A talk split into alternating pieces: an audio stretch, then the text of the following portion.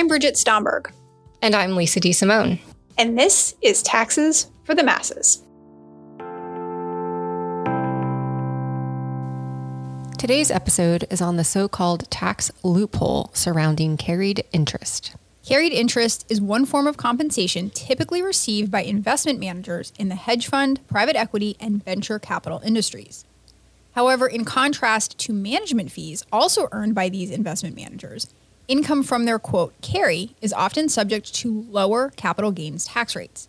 In today's episode, we discuss the pros and cons of taxing carried interest as capital gains, as well as the current state of the political discourse on this topic.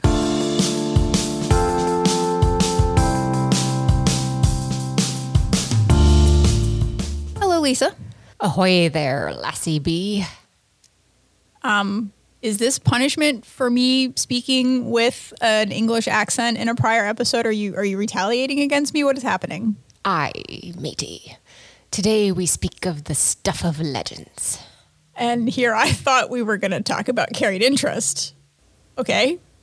Legendary. Yes, sure. Go on. Aye, yes, a long time ago in a galaxy far, far away. No, wrong story.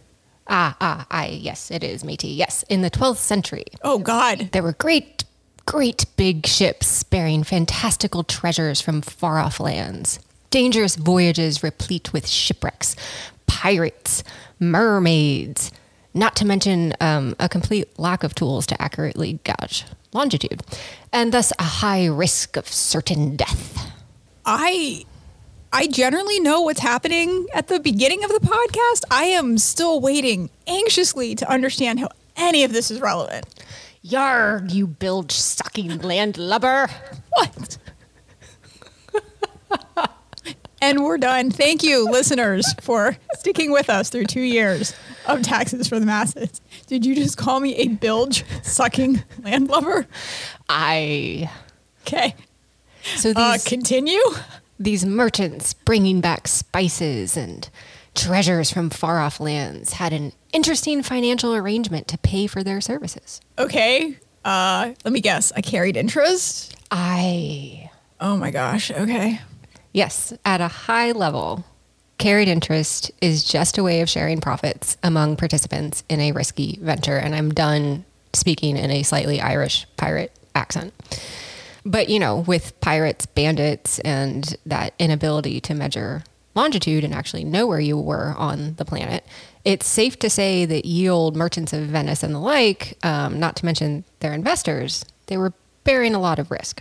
Okay. So, question: Do you do this for your students? I think that this this would be a very good way to I don't know either get them interested in tax or just send them screaming from the business school altogether. A risky venture. A risky venture. Yes. Okay. Um, all right. So these pirates came up with a way for investors and those doing the work to share in the profits. Well, it was it was the merchants, not not the pirates. Okay, so the merchants came up with a way for investors and those doing the work, I guess the pirates. No, no, no. The merchants were doing the work. So where how are where are the pirates coming into this? They come in and try to steal the Oh, goods. that that's are the risk. The pirates are the yes. risk. Yes. Okay. All right. Sorry, this was lost to me. How how is this unclear to you? I- Why yeah, is I'm it sorry. taking so long? Come on, So get with so it. clear. Maybe it was the accent that was throwing me. Okay. So the merchants came up with a way for investors and those doing the work to share in the profits. Exactly. Yes, the captain of the ship who was transporting these goods, the risky venture, would get a fixed share of the profits they carried in their ship, while investors back home would get the rest. In today's world, the captains are investment managers for hedge funds, venture capital funds, private equity funds, etc. They get a share of the profits of the funds, which is their carried interest, and the investors get the rest. Precisely. The old school model of compensation for investment managers is called 2 and 20. Um, so, investment managers for sure get that 2% of the assets under management, and they get that regardless of whether the investments profit. So what you are describing to me is fixed payment for services rendered. Yes. And by my definition, that sounds a lot like compensation. Yes. So they get paid, these managers, for their investment management services based on the assets invested, regardless of whether those services are profitable and liked by the investors. Yes. And so, if you're with me so far and we're going to consider that compensation, it should be taxed as ordinary income.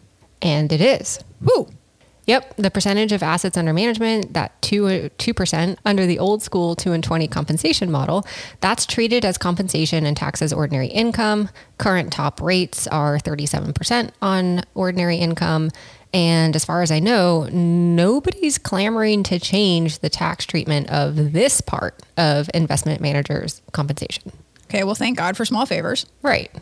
But lots of people have clamored to change the second part of investment managers' compensation, which under that old school 2 and 20 model you referenced is traditionally 20% of the profits of the investment. Yes. Question is, is that investment income or service income? Exactly.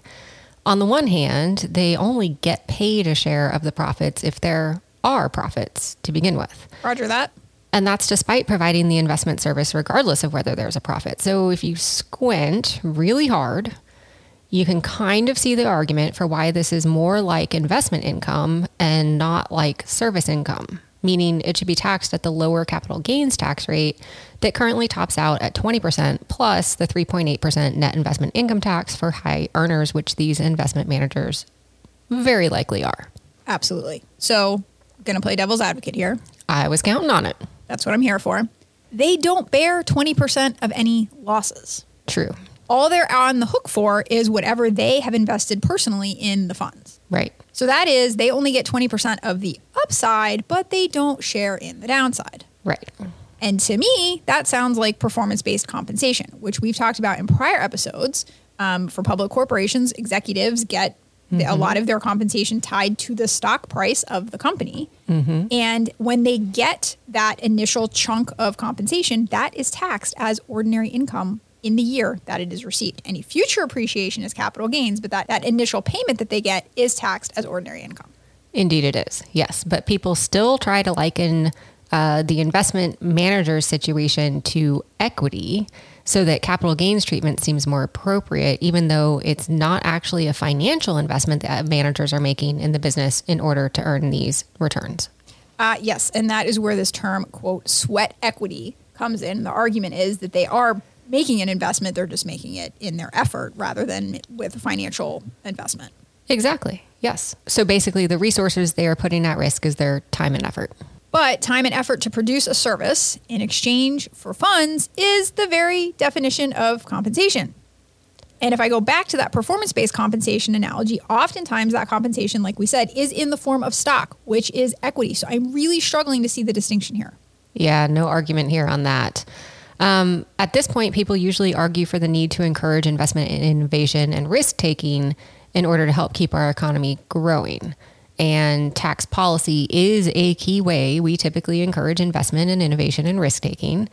Um, you know, lots of examples in our tax code: deductions for investments, Yep. credits for R and D, uh, lower tax rates on certain types of income deemed to arise from innovative activity. Lots of examples. Totally. But are you saying that investment managers wouldn't be starting hedge funds or private equity funds or venture capital funds without the tax break on carried interest? Yeah, that's where it, it kind of breaks down.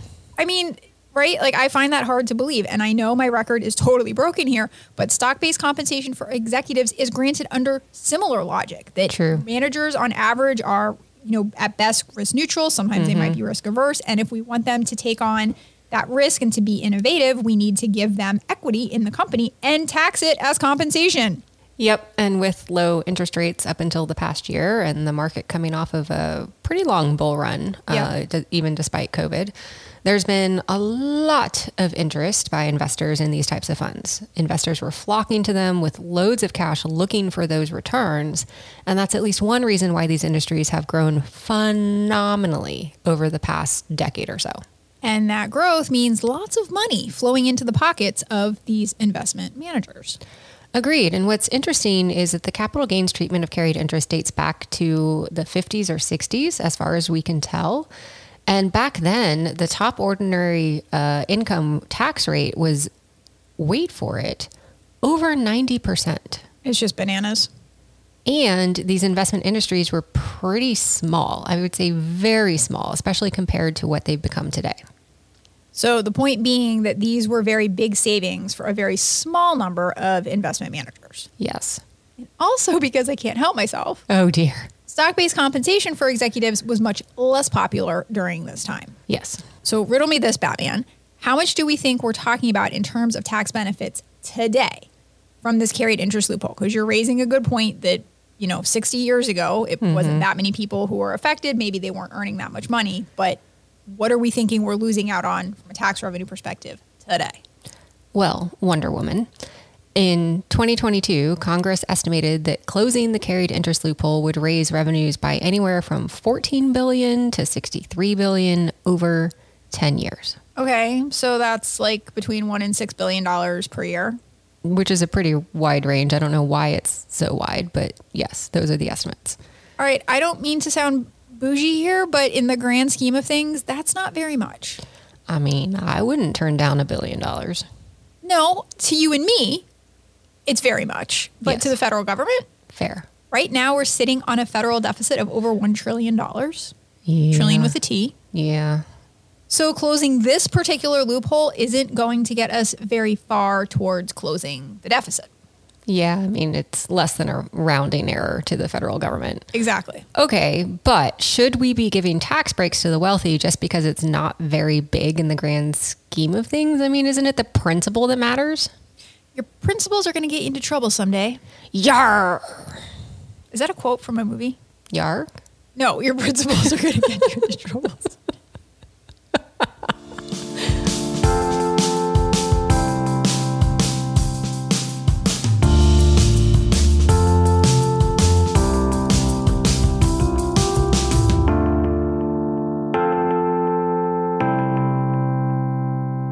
Okay, so carried interest is one way investment managers earn a living, and it arguably has some features that make it kind of like a capital gain. and more features that make it really like compensation that should be taxed at ordinary income rates. Sure, and that's precisely the argument made by politicians for why we should be changing the taxation of carried interest. But the whole conversation didn't start with politicians, but rather with Victor Fleischer, a law professor at UC Irvine. He wrote a paper in 2007 that, in his own words, quote, establishes that the status quo is an untenable position as a matter of tax policy, end quote. Love that quote. That was really the first warning shot across the bow of investment managers. Ooh, excellent nautical reference. Do I need to go back to my pirate speak? No, you do not. Okay. Of course, after 2007 came the great financial crisis. Um, or as you and I once claimed in the abstract of a working paper, um, we called it the Great Financial Crisis. Yeah, not not one of our finest moments presenting that paper. Damn you, spell check. but we we lived to tell the tale. Uh, did. And the the whole Occupy Wall Street movement really took up the mantle of not giving bailouts and tax preferences to the financial services sector, so carried interest fell very neatly within their sights. Now, there were some debates in Congress in those early years, but nobody in Congress really took up the mantle for dismantling this carried interest loophole. I do remember Obama promising to tax carried interest as ordinary income in the 2008 election campaign. Unfortunately, that did not happen despite the fact that he was elected president. Uh, no. And in fact, it was still an issue in 2012 when it became known that then presidential candidate Mitt Romney had put some of his carried interest into his retirement accounts. Yeah, I remember that. And I thought he also put some of his carried interest into a type of trust that helps him get these gains out of his estate in order to avoid estate taxes on the appreciation. So it was an issue in 08, it was an issue in 2012, and by the now infamous 2016 election, three presidential candidates campaigned on eliminating the loophole. And you're going to love this group of this Okay. motley crew I'm waiting. Jeb Bush, Yeah. Donald Trump, Yeah. and Hillary Clinton. Bipartisanship. Woohoo! Both Republicans and Democrats hate the loophole. Indeed. In fact, Republicans tighten the rules somewhat with the Tax Cuts and Jobs Act of 2017. While it used to be that the investment fund had to hold onto the investment for at least a year to get capital gains treatment on the carry, which is totally logical because that's the general rule to make a capital gain long term and qualify for a lower rate. Yep. The TCJA extended that holding period to three years. Mm, that's not quite what I would call eliminating the loophole. Nope, I said tightened. I did not say eliminated. True. All right. So we're now at two presidents who did not uphold their promises around carried interest. And then that's shocking, quite frankly.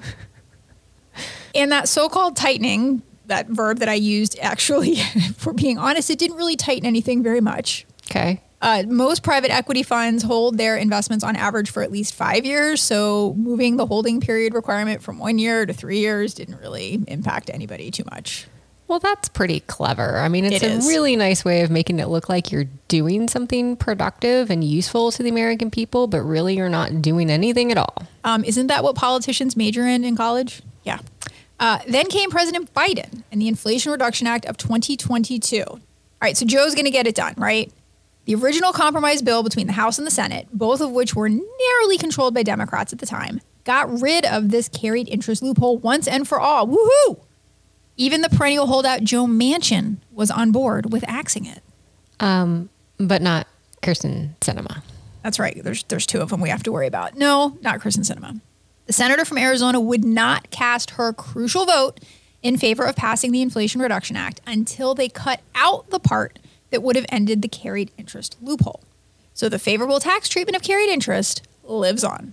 Yeah, her office is quoted as saying, quote, at a time of record inflation, rising interest rates, and slowing economic growth, disincentivizing investments in Arizona businesses would hurt Arizona's economy and ability to create jobs. Mm-hmm. And my question is, whose jobs are we protecting here? Mm-hmm. What are all these jobs in the financial services industry in Arizona? Um, Okay. So whose job are we protect? Oh, I have an idea. Okay. Hers. Her uh-huh. job. Yes. Mm-hmm. So it has been noted by several news outlets that Sinema took, let's say, sizable donations from lobby groups intent on keeping the carried interest loophole intact. And that makes sense as an explanation for how all of this went down. Okay, cool. So now we're at three presidents who have failed to pass bipartisan supported legislation to kill the carried interest loophole, despite each of them having control of at least one house in Congress during their tenure. And all I can say is uh, that must be a pretty powerful lobbying group. Well, we know that they have a lot of money, Uh, yeah, good you point. know, from not paying taxes on their income at ordinary rates. That that that can that savings can buy a lot of lobbying. Excellent, excellent point.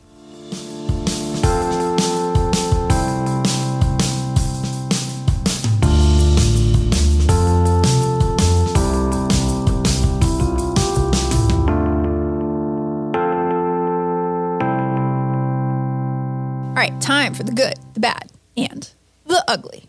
Yep, starting off with the good. Yes. Um, the good of this topic of carried interest loopholes. Yep, hmm the good. Right.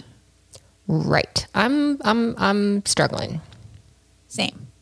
I mean, the basis for giving a lower rate to carried interest is tenuous. Closing the loophole has bipartisan support, and yet we still can't get it done. I agree with all of that. Um, so I'm going to stretch a bit here and try and say that although it's bad and ugly that we can't close the loophole, at least it doesn't matter very much in the grand scheme of things. Okay. I don't know. I'm trying.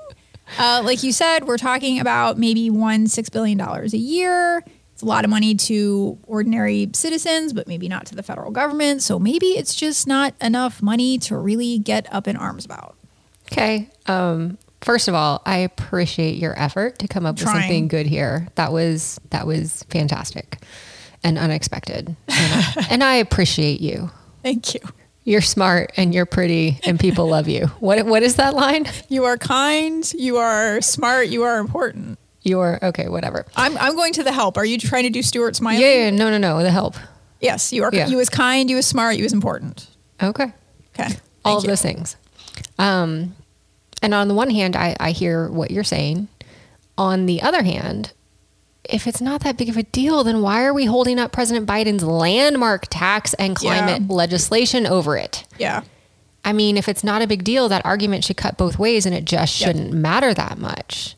But evidently, it's a very big deal to Senator Sinema and those who talked her into giving Democrats, quote, no choice, according to Senator Schumer, but to keep that preferential tax benefit in for a high earning group of taxpayers who don't need it. No, you're right. I tried to say something good. Thank you for appreciating it, but it didn't work. And so clearly we have now moved on to the bad. Yes. It is very odd to me that three presidents and more presidential candidates have wanted, or at least claimed to have wanted, to close the loophole, yet couldn't get it done.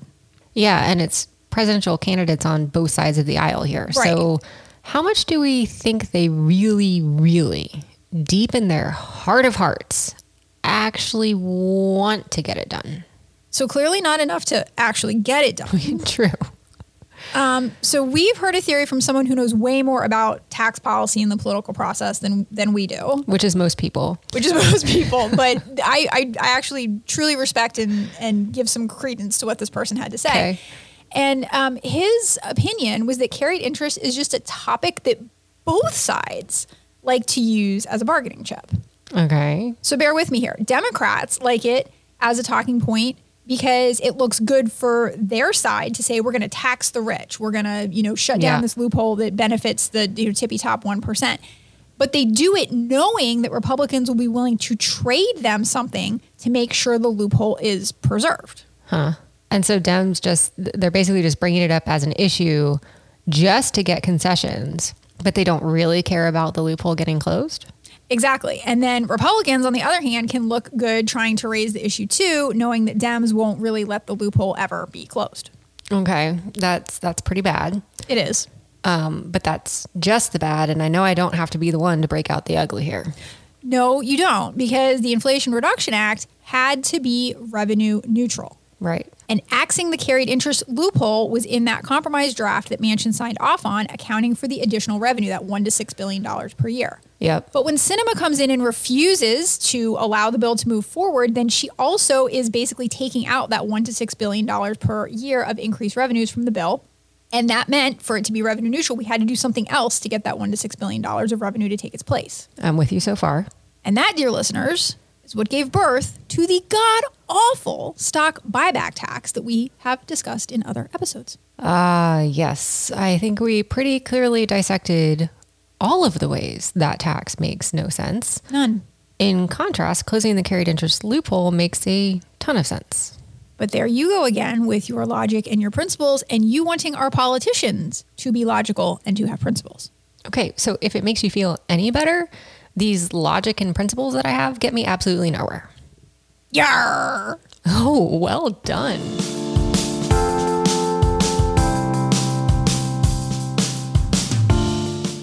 Well, that's all we have time for today. Be sure to join us for more tax nerdery on future episodes of Taxes for the Masses.